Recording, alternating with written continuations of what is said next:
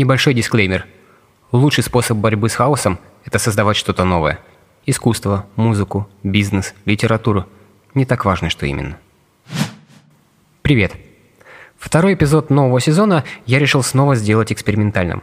В его основу легла моя же статья, которую я написал, а, получается, 4 года назад – Тогда я еще даже не задумывался о подкасте, но уверен, что если бы уже записывал его тогда, то обязательно бы оформил эту историю в аудиоформате. Она 100% этого заслуживает. Так что предлагаю немного отвлечься и устроиться поудобнее. В течение 7 минут вы сами в этом убедитесь. Это четвертый сезон подкаста о современном искусстве и инстаграм-культуре «Визуалграмм». Второй эпизод. У микрофона я, Алекс. Давайте начинать.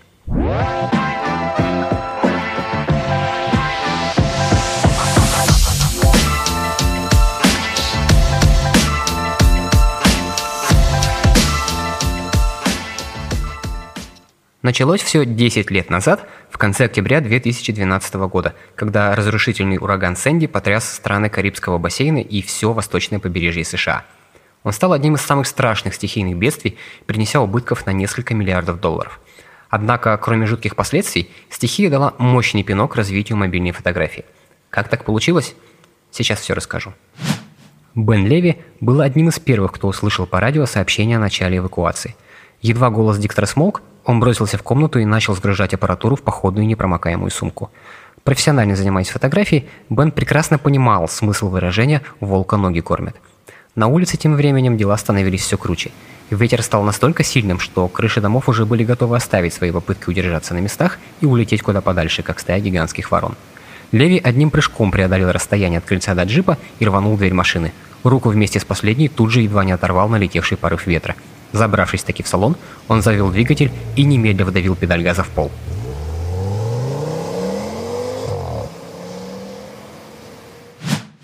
Надо отметить, что ураган Сэнди оказался еще одним из самых фотографируемых стихийных бедствий за всю историю.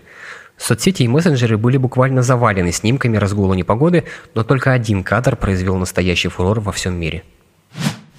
Леви выжимал из машины все, на что она была способна – Стрелка спидометра металась между отметками 160 и 180 км в час, но Бену казалось, что джип едва плетется и несущийся следом ураган вот-вот проглотит его.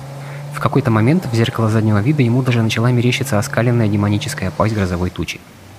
Вылетев на шоссе, идущее вдоль океана, Леви невольно ахнул и машинально сбросил скорость. Таких волн он не видел за всю свою жизнь. Нет, они не были высотой с девятиэтажный дом, но та ярость, с которой ветер швырял их о берег, вселила какой-то первобытный и панический страх. Внезапно краем глаза Бен заметил в воде парня, который словно танцевал с волнами безумный танец.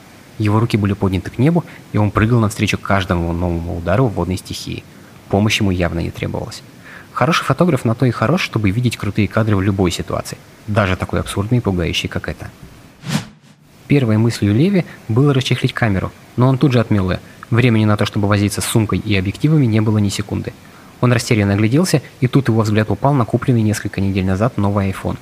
Не раздумывая, Бен схватил гаджет и выскочил из машины, при этом снова чуть не лишившись руки вместе с дверью. Подобравшись к странному чуваку, насколько позволяла ситуация, он начал снимать, даже не пытаясь построить какую-то композицию или выбирать ракурсы. Ветер остервенело рвал на нем одежду и норовил зашвырнуть фотографов в те самые волны, которые он старался запечатлеть. Леви удалось выбраться почти невредимым, а серия снятых им фотографий попала на стол главному редактору журнала Time Magazine. Через несколько дней одна из них украсила обложку издания и понеслось. Куча статей, рекордные продажи четвертых айфонов, резкий взлет популярности приложения Instagram и массовое паломничество в него фотографов-профи.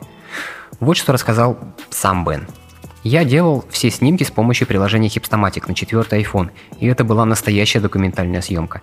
Если говорить с точки зрения фотожурналистики, то нанимать людей, чтобы те снимали только на телефон, было бы странно. Но это было более чем актуально, когда речь идет о таких экстремальных съемках, как в случае с Сэнди. Сложно поверить, но с этого момента мобильные фотографии уже не просто фотки еды и веселые селфи, а полноценные журналистские фотографии, сделанные на такой же телефон, которым вы снимаете свою кошку, мать ее. Ну как вам история? На мой взгляд, более чем крутая, и именно поэтому я вернулся к ней, чтобы превратить в подкаст. Надеюсь, вам она тоже понравилась. Если вы хотите почитать оригинальный материал, который я использовал для этого эпизода, то вы легко найдете его в моем блоге во ВКонтакте. Кроме этой и других статей, там еще много всего интересного в открытом доступе, так что буду рад новым читателям. Ссылку найдете в описании выпуска. Там же, кстати, можно посмотреть ту самую фотографию Бена Леви, которая стала обложкой Time Magazine и прославила его на весь мир. Предыдущие сезоны подкаста можно послушать на всех аудиоплощадках. Яндекс Музыка, Spotify, Apple Podcast, Google Podcast, ВКонтакте и других. Слушайте там, где нравится, и до встречи в следующем эпизоде.